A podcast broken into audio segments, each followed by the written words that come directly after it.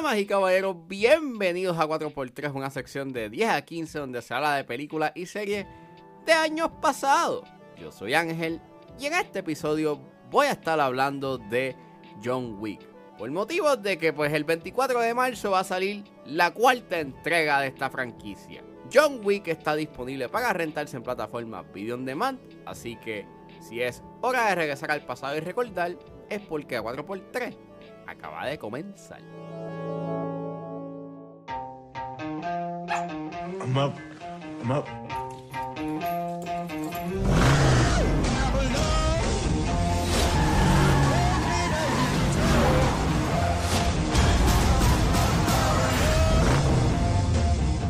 You like that, huh? Nice ride. Thanks. How much? Excuse me. How much for the car? She's not for sale. John Wick es una película dirigida por Chad Stahelski y David Leitch, aunque él no tiene un crédito oficial. Y el filme es escrito por Derek Kolstad. El elenco lo compone Keanu Reeves, Michael Nickivist, que en paz descanse, Alfie Allen, Willem Dafoe, Dean Winters, Adrian Palicki, Omar Barnia, Toby Leonard Moore, Daniel Bernhardt, Bridget Monahan, John Leguizamo, Ian McShane, Bridget Regan y Lance Reddick. Y trata sobre un ex asesino a sueldo que sale de su retiro para eliminar a los criminales que robaron a su perro y se robaron su auto. Disclaimer, esta película tiene un alto contenido violento y, como dice en la sinopsis, hay una escena en donde matan a un perro, por lo cual sugiero discreción. Honestamente, cuando John Wick sale, eh, yo personalmente yo no estaba como que súper, hiper, mega pompeado. Ha- Había visto el trailer y se veía interesante, o sea, se veía entretenida por lo menos. Y para hablar de John Wick hay que hacer un poco de contexto de qué fue lo que estaba pasando en ese entonces en el ecosistema de las películas de acción. Gracias a la trilogía Bourne, entiéndase Bourne Identity, Supremacy y Ultimatum, pero específicamente The Bourne Supremacy y Ultimatum, esas dos películas generaron un cierto estilo de acción que marcaría tendencia por un buen rato en las películas de acción de Hollywood. Eh, gracias a Paul Greengrass, este, la manera en cómo él grabó las escenas de acción, entiéndase el shaky cam y estos cortes rápidos, eh, pues muchas, muchas películas este, trataron de hacer lo mismo. Quantum of Solace, una de las películas de la era de Craig, él lo hizo. Este, el director Olivier Megaton es el más conocido en utilizar esa técnica de shaky cam junto con estos quick cuts, que lo que hacen es que cuando se hace mal, lo que genera es un mal efecto y la acción es bastante incomprensible. Y Even though a mí me encantan mucho las películas eh, de Bourne y pienso que sus escenas de acción son excelentes a pesar de esa técnica, pues lamentablemente sí, pues este es responsable de una tendencia que pues se hizo, que estuvo muy, muy presente en Hollywood hasta que llega John Wick. Pero eh, llegarían películas como The Raid y The Raid 2 a por lo menos traer esa idea de hacer buenas escenas de acción, de establecer una buena geografía y de grabar buenas secuencias de acción.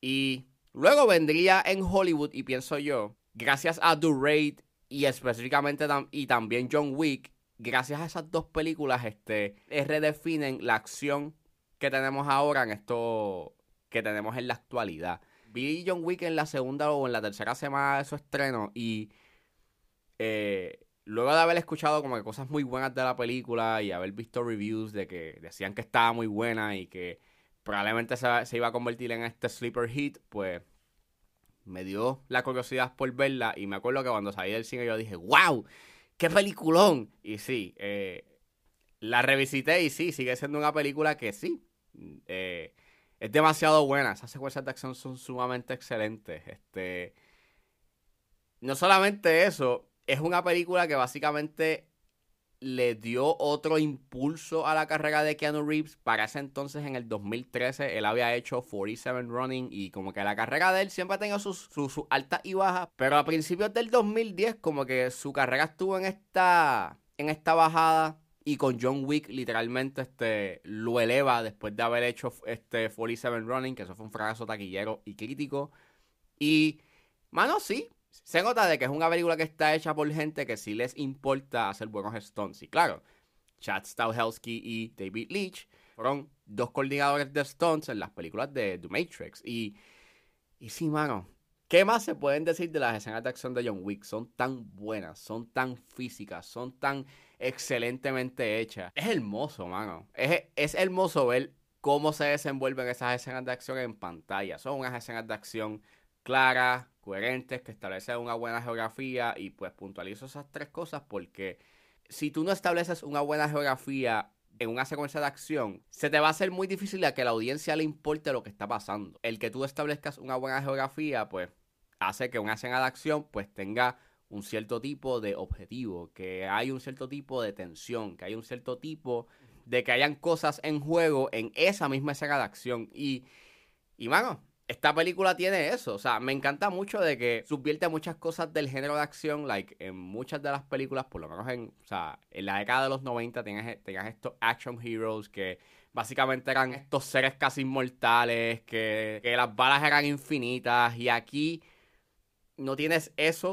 O sea, John Wick tiene, o sea, el personaje de John Wick pues tiene muchos elementos de vulnerabilidad, no solamente a nivel emocional, pero pues a nivel físico tú puedes ver pues que, que él recibe impactos, recibe impactos de bala y hacen que es un personaje que constantemente te dicen que él es sumamente habilidoso y que es casi como un tipo inmortal, pues en general no, no lo es. O sea, y eso hace que las escenas de acción pues funcionen porque casi en cada una de ellas tienes como que un mini boss, tienes como que a alguien que te como un buen contrincante o un buen obstáculo eh, para John Wick eh, me encanta mucho de que, pues, este. Aquí puedes ver cómo John Wick recargan y cómo los demás también recargan. Y no se sienten como si las pistolas tuviesen balas infinitas.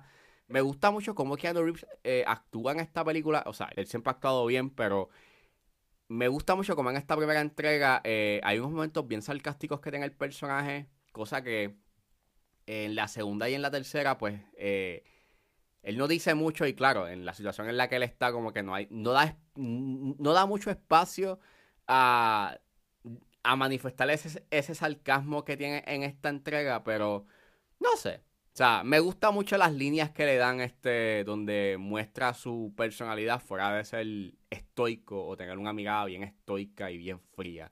El lore que tiene esta película en verdad es como que el highlight y hace que la película como que se eleve bastante el Hotel Continental, las monedas. Y en verdad es como que súper interesante, you es súper fascinante porque hace que lo que básicamente es tu típica película de venganza tenga como un cierto tipo de nuance y profundidad. Y está cool, you know.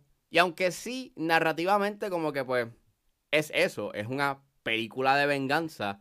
Pero sí encuentro bien interesante de que el, el filme, you know, para poder llegar a lo que quiere hacer que, es básicamente hacer este showcase de buenas secuencias de acción.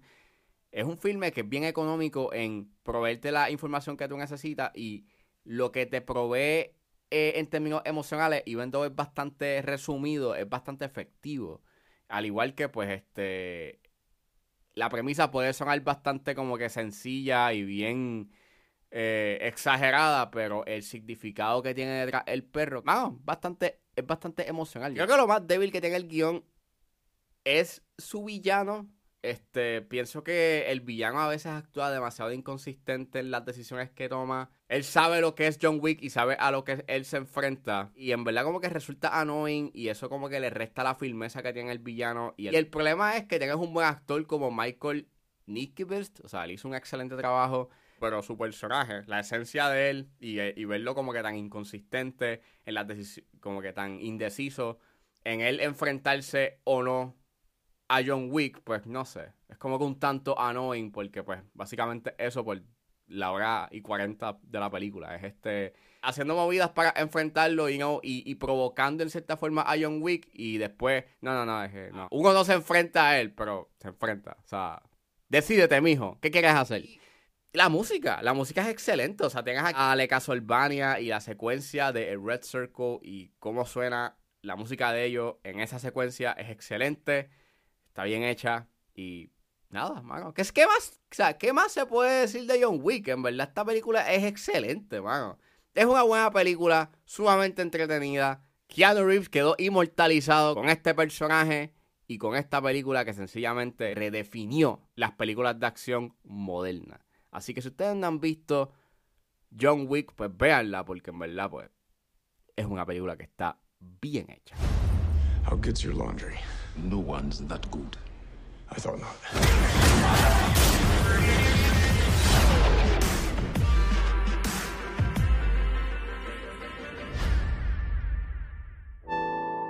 Bueno, eso fue todo en este episodio de A4x3. Espero que les haya gustado. Suscríbanse a mis redes sociales. Estoy en Facebook, Twitter e Instagram con Jerez.pr. Recuerden suscribirse a mi Patreon con un solo dólar. Pueden suscribirse a la plataforma y escuchar antes de ese estreno los episodios de 10 a 15 y a 4x3. Pueden buscar en la plataforma como Ángel Serrano o simplemente escriban patreon.com slash 10 a 15. También me pueden buscar en su proveedor de podcast favorito como 10 a 15 con Ángel Serrano. Recuerden suscribirse.